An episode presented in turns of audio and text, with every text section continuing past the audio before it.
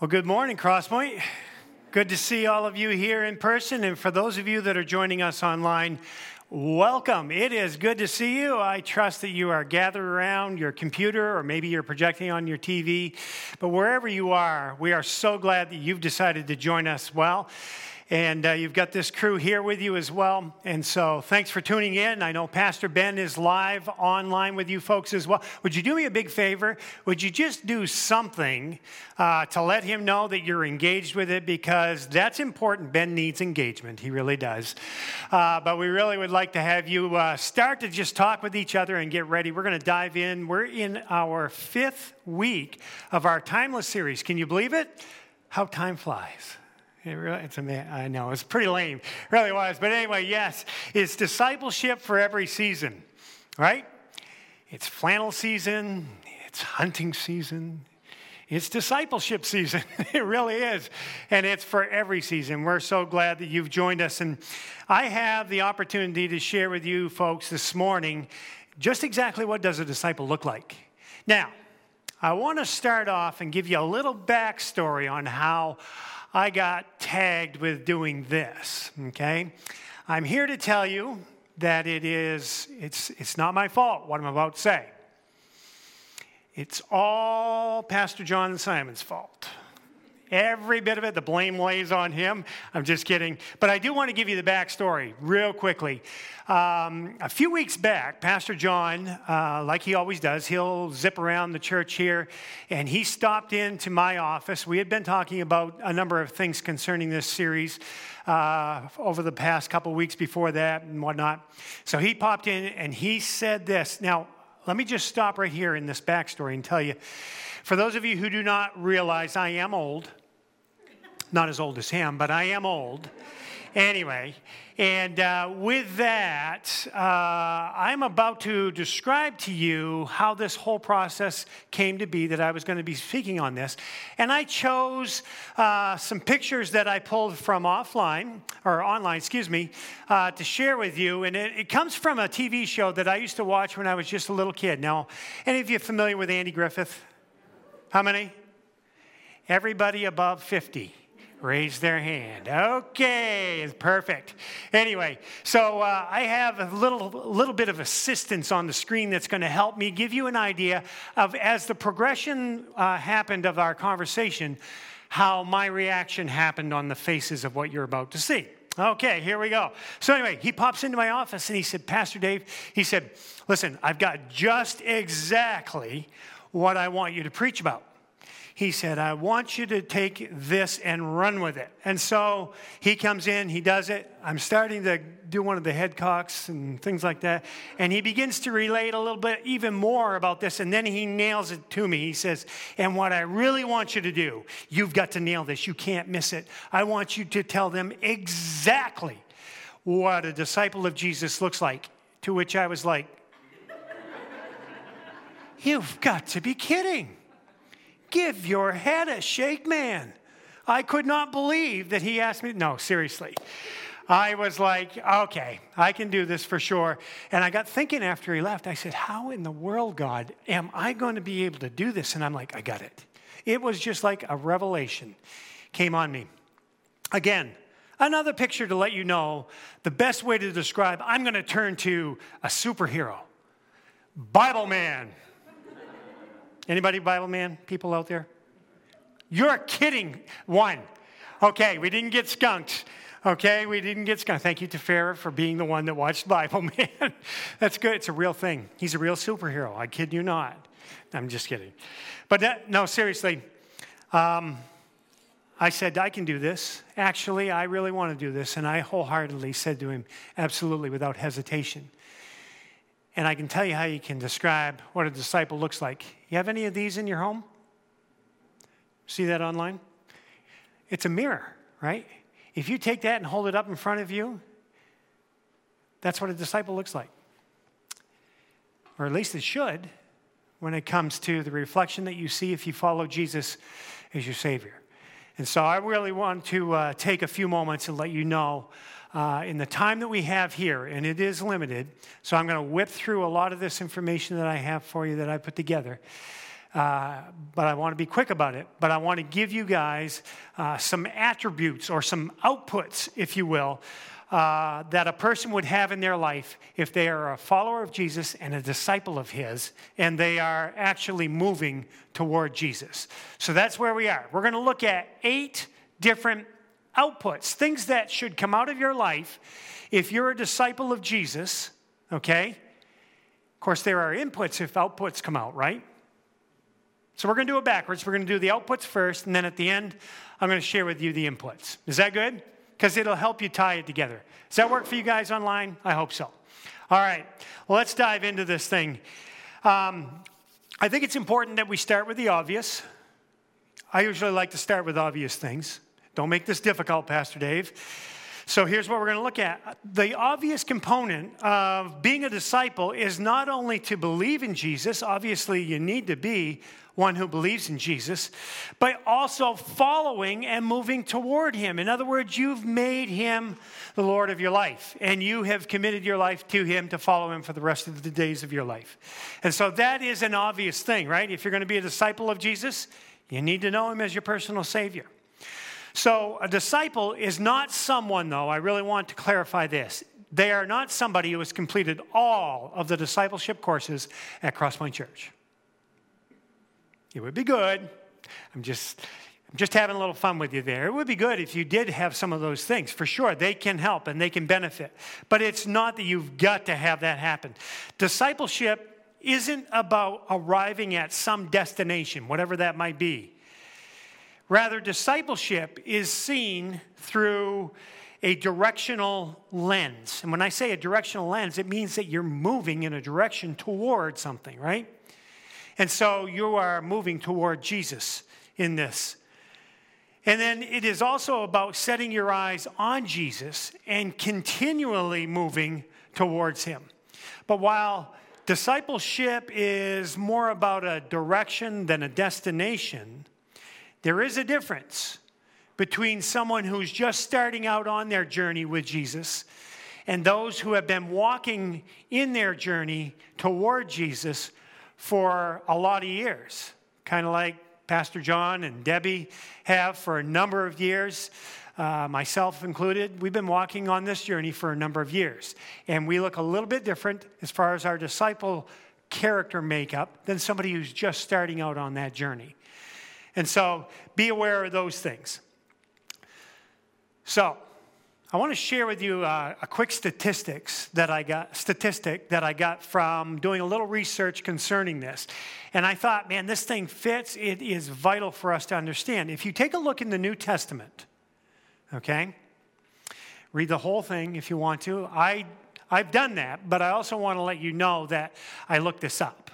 Okay? Somebody has counted and so there's a number coming your way. If you look in the New Testament, the word disciple occurs over 260 times. Somebody did the counting, okay?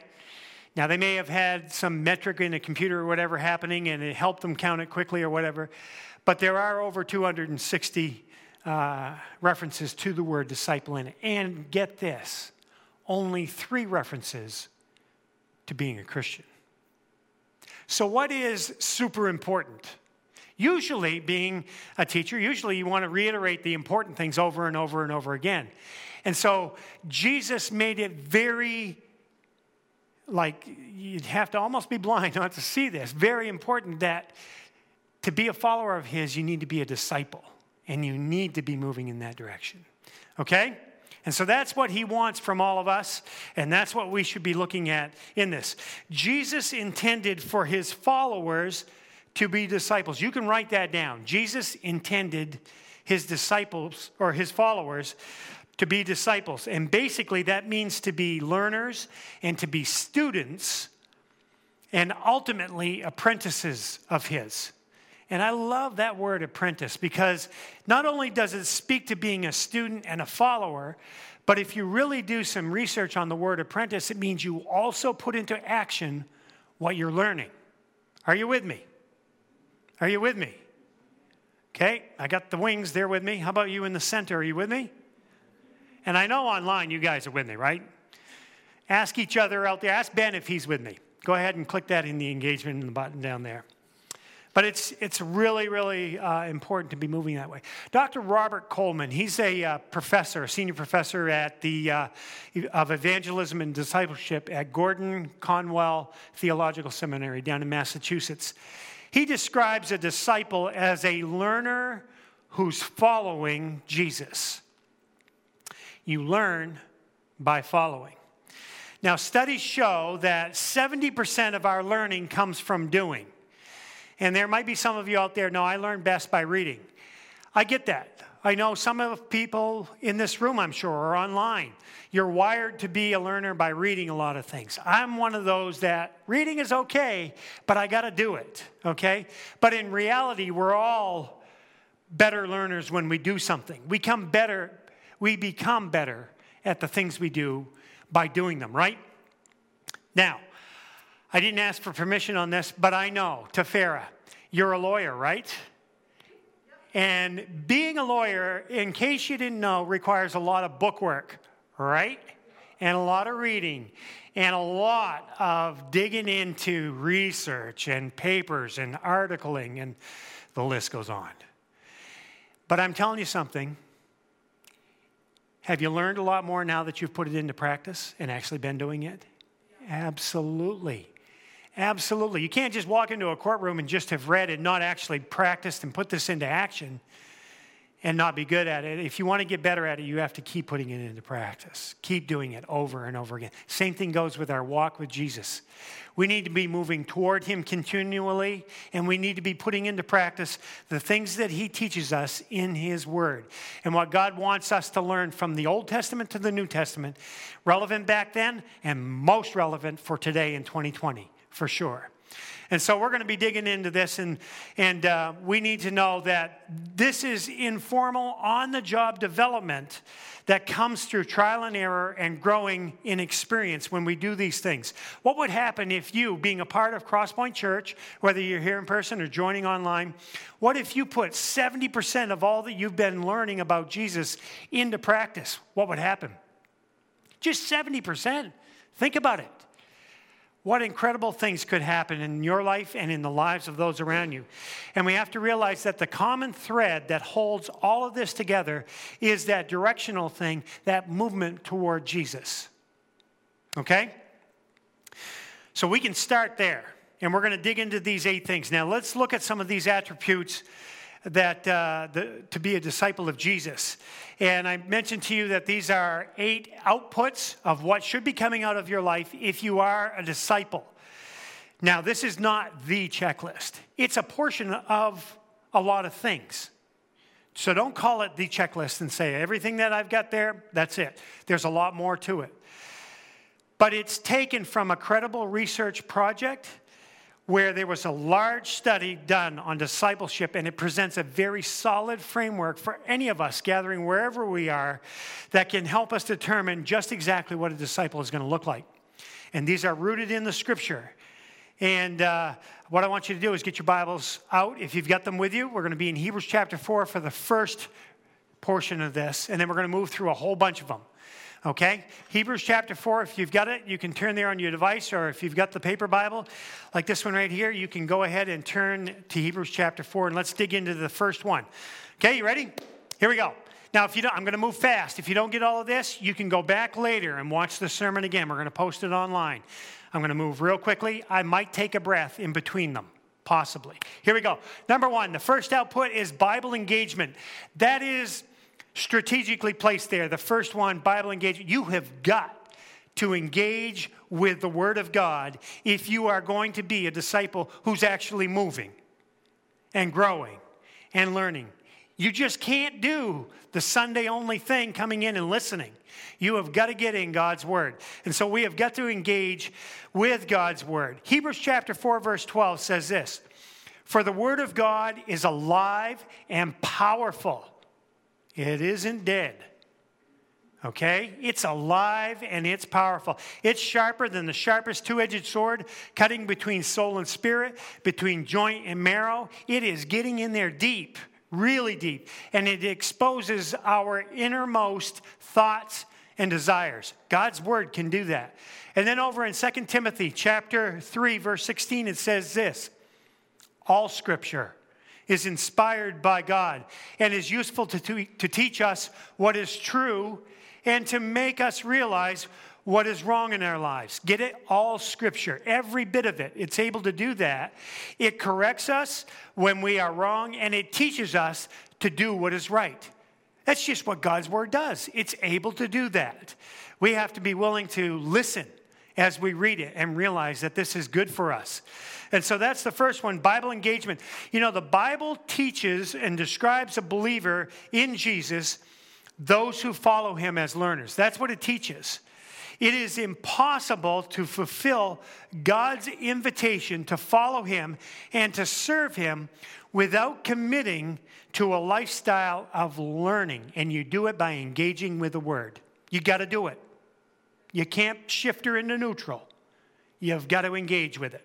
Okay, number two, obeying God and denying self. Let's take a look at Luke chapter 9 with this here. I'm going to read this, and, and this story it's most of the way down through the story of Jesus engaging with the woman at the well, the Samaritan woman. I'm sure many of you are familiar with that story, but we're going to look at verses 23, 4, and 5 in this here. And I really want you to listen to what is being said here about obeying God and denying self. Here's what it says Then he told them what they could expect for themselves. Anyone who intends to come with me has to let me lead. Who's speaking here? Jesus. So anyone who intends to go on this journey with me as a disciple has to do what? Has to let me lead. Jesus is saying that. Not Dave Rowe, it's Jesus that has to lead. Not Matthew, Mark, Luke, John, all those that were following him. It's Jesus that has to lead. You're not in the driver's seat, he says. I am, meaning Jesus. Don't run from suffering, embrace it. And I've got to let you know, I'm a little bit emotional today and have been over this time of working through this whole understanding what it is to be a disciple. Listen, it is tough. Don't run from suffering, it's saying. Embrace it. Anybody suffering during these days? I feel like I am. I'm telling you, these COVID days are ugly at times, but they're awesome as well. They really are. But it is hard for me to realize that I have to suffer and struggle through this. And then he tells me I should embrace that. It's hard. It doesn't register and resonate with me much. I just don't want that. But he says, You've got to. And so I'm like, All right, I yield to that, Lord. You know better. And it's been rough, but it's been so good too. And then he goes on to say, Self sacrifice is the way, my way. Jesus is saying, It's my way to finding yourself, your true self. What good would it do, he says, to get everything you want and lose you, the real you? Let those words just wash over you for a little bit. Your best interest is at heart in him. That's what it is. And so it's, we, we need to really get after that one here in obeying him. And then Matthew chapter 28, 20 says this Teach new disciples to obey all the commands I have given you. He's, Jesus is speaking to his disciples there, and what's he telling them to do? He's telling them to go out and to obey what he's tell, telling them to do to teach new disciples.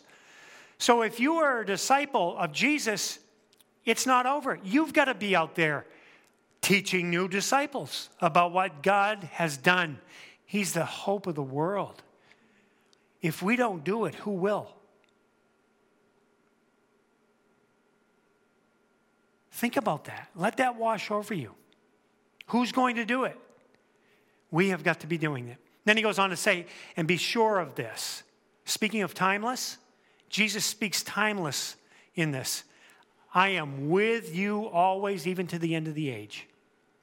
That was good for them back during Jesus' day when he was walking here on this earth, and it's good for 2020, and it's good for the future. He's always with us. Number three, serving God and others. Serving is a big deal in Jesus' life, it is a huge deal. Jesus provided a great example for all Christians, both through his spoken words and deed. And the Apostle Paul states in Titus chapter 3, verse 14, I want you to go there. Titus 3, verse 14, here's what it says Our people must learn to do good by meeting the urgent needs of others. Listen, Paul is telling that the people that are disciples of Jesus, have got to be on the game. They've got to be in the game. They've got to be on the ball and meet the urgent needs of others. Jesus modeled it, and so should we. So we have got to be on the ball for this and meet the needs, uh, the urgent needs of others. Then they will not be unproductive. And those then they will not be unproductive is the disciples. That's us. We won't be unproductive. We'll be busy. We'll be doing the work. So that's important, and it's a big deal with God. Now, the next one, the fourth one, is another big one. It's huge. You might be saying, Pastor Dave, you're saying they're all big. They are. But this one and Bible engagement, you can put stars next to this one. Number four says this it is sharing Jesus. And if you are a follower of Jesus Christ, a disciple, you have got to be sharing your faith. You've got to be. He tells us to do that. A key mark, catch this, a key mark of a growing disciple in an outward focus is someone who is sharing their faith. For individuals, it means intentionally befriending and building relationship bridges with non believers, people who are not Christians, people who are not following Jesus. You have got to be intentional about that. And then this is what you have to do along with building that relationship, you have got to invite those friends, their friends, and those acquaintances with you to church. Bring them with you. And I get it. In these days, coming into this building, you might be saying, absolutely not. I'm not going to do that. That's not safe. Listen, you don't have to bring them into this building, take them online. That's super simple. We don't have excuses for not sharing our faith. We don't. And so we have got to be working at that. Second Corinthians chapter 5 verse 20 says this. We're Christ's representatives. That's why we have to share this. We are Christ's representatives. God uses us to persuade men and to persuade women to drop their differences and enter into God's work of making things right between them. That's what God does. He desires to make things right between man and men and women and him. And because we are the representatives of him, we've got to share our faith. We have no excuses for not. None. The word says it, and we've got to be about doing that. Right? And then right behind that's number five exercising our faith exercising our faith. From Genesis to Revelation, the Christian experience is described using words like this believe, trust, to rely upon, and to act upon. So you see, it's, a, it's something that you have to be active in. It's clear that above all, God desires active faith in his people. For without faith, it's impossible to please God. Hebrews, we're going back to Hebrews chapter 11. Let's take a look at that one. Hebrews chapter 11, verses 6 through 8, it says this It's impossible to please God apart from faith. And why? Because anyone who wants to approach God must believe both that He exists and that He cares enough to respond to those who seek Him. Now, get this, He gives us examples of this of faith in action. By faith, Noah built a ship in the middle of the desert, in the middle of dry land, building a ship. Come on. He was warned, though, about something that he couldn't see, which was what? The coming flood. That's why he was asked to build the ship. And he acted on what he was told. He acted on it. The result? His family was saved when the flood came. His act of faith, I want you to catch this. It says, his act of faith drew a very sharp line between evil of the unbelieving world and the rightness of the believing world. As a result, Noah became intimate with God. I would get intimate with the one who told me, This is coming, even though you can't see, you trust me, do it. And that's what God wants for us is that intimate relationship with us because we're living our faith out. And then verse 8, by an act of faith, Abraham, another example, said yes to God's call to travel to an unknown place that would become his home. When he left, he had no idea where he was going, but God was faithful to him. And he trusted him and he acted on it. I love it. And so we have that exercising faith. Number six. Number six is seeking God in prayer. 1 Thessalonians chapter 5 verse 17. It's a short verse. Pray never stop praying. Never stop praying. 1 Thessalonians chapter 5 verse 17. Listen, how do we engage with God? We seek after God. We can do it in prayer. In fact, that's one of the most incredible ways to seek God is to spend time talking to him. You get to know people better when you talk to them, right? If you're in a relationship with somebody, friends, spouse, boyfriend, girlfriend, whatever it might be, coworker, you get to know them better when you talk to them. That's what praying is. Right? You can do it anywhere. You can do it in church. You can do it next to your wood splitter. You've heard me talk about this before. I pray out loud, sometimes very loud, sometimes yelling when the motor is really running loud, just because I want to cover up everything I'm saying to God. But I spend a great deal of time praying with Him by my wood splitter. Why not? But that's how we seek after God is we get into a relationship that we're seeking after him that way. 1 Thessalonians chapter 5 verse 17 tells us that it's a good one, but also over in John chapter 4, listen to this. And Jesus is talking to the Samaritan woman by the well at this time, okay? Here's what it says. But the time is coming it has, in fact, come. When what you are called will not matter, and where you go to worship will not matter. Think that for today.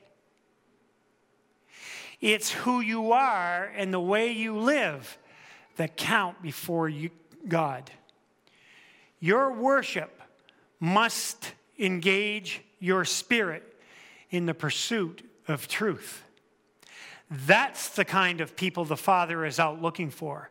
Those who are simply and honestly themselves before Him in their worship. He's not looking for fluff. Just be yourself in front of Him. Just be yourself. That's all God wants. God is sheer being itself, spirit, those who worship him must do it out of their very being, their spirits, their true selves in adoration, love, and respect to him. That's all God wants from us. And so we need to be working toward that. Number seven, building relationships. The Christian faith is neither a spectator sport nor is it a solo sport. Not at all. Building relationships. Matthew chapter 28, verse 19 says this Therefore, go and make disciples of all nations, baptizing them in the name of the Father, the Son, and the Holy Spirit. Jesus is talking to his disciples, which I've already talked to you about before. When he talks to his disciples, they're going out and making new disciples. So, what's different about them than us? Nothing. Except that they lived a long time ago and we live in 2020. And so we have got to go into all the world and teach, make disciples to all the nations. We've got to do that. And all the world means Regent Street, Prospect Street, on campus at some university or school, in your home, Keswick Ridge, wherever you are. That's all the world. And that's what we're talking about. Building relationships. We have got to be doing that. Everybody has got to be doing that.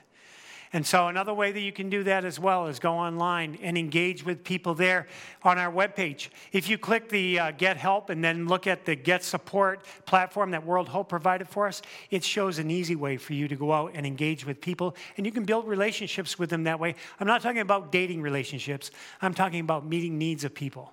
That's what I'm talking about. That's what that platform does. So I want to encourage you to do that sometime or call and talk to me. I'm here in the office. And if I'm not, Kathy knows how to find me. You can do that. I want to encourage you to do that. Last one, number eight, is unashamed and transparency. There have been three big ones in this list of eight Bible engagement, sharing Christ, and this last one unashamed transparency. They tie together. James chapter 5, verse 16. Let's take a look at that one. Listen to what it says. Make this your common practice. Your common practice. Confess your sins to each other. Pray for each other so that you can live together whole and healed. The prayer of a person living right with God is something powerful to be reckoned with. Whew. I love it. I love it. I want my prayers to be something to be reckoned with because God is at work in my life. That's what that means. Not what I do, but it's through God. Now we've got all of our outputs. We need inputs to get outputs, right? And so here's where we are. I've got some outputs that I want to share with you as we move toward Jesus because outputs don't actually move people toward Jesus. The outputs have to be activated by the inputs. Here they are. There are three of them. They're not going to be on the screen. Just follow along. Here's what they are. Number one, just like I said at the beginning, the big output was engaging with the word. Number one is reading the Bible. If you do it four times a week, studies have shown transformation begins in somebody's life. I'm talking just reading the word. I'm not talking about getting all the thesauruses, all the concordances, all the books. I'm not talking about getting all the, just read the word. Just read it. There's 66 books in there. Start in Genesis. Start wherever you want, but just read it four times a week, and you'll start to see transformation happen. That's one input that triggers these outputs. Number two, regularly attending service at your church, Crosspoint Church, it might be. Maybe it's somewhere else. I don't know. Either in person or online. That's the way we do church these days. We can come in person or we can go online and go to church. I'm encouraging you to do it. Some of you are joining us online. Way to go. It is great. It becomes fantastic when you go to church online and you're engaging with everybody else that's online with you. So make sure that you're doing that. Just say to somebody in the chat session right now, say, Are you paying attention to Pastor Dave? What point's he on? Ask. Go ahead and ask that. And then, third, the last one get into a small group. Get into a small group. If you think about this just for a minute, you might be saying, well, small groups are not my thing. Okay, and I'm not trying to be sarcastic, I'm not. And I get it's really tough in a pandemic, I get it. But just look at the example. Jesus, I think, had small groups, right? It's not a stretch. He had 12 guys around him, right? To me, that's not 12 guys is a little less than here, right? And then he had three of those 12 who were really close to him. Really close. And he poured into them. That's where we get to pour into people, is in small groups. If you want to talk to somebody about that here at our church, how we do it in person or online, you can check with Pastor Ben. He's heading those things up. But I want to challenge you with those three things today. Those are the inputs that will trigger the outputs. Think about those things.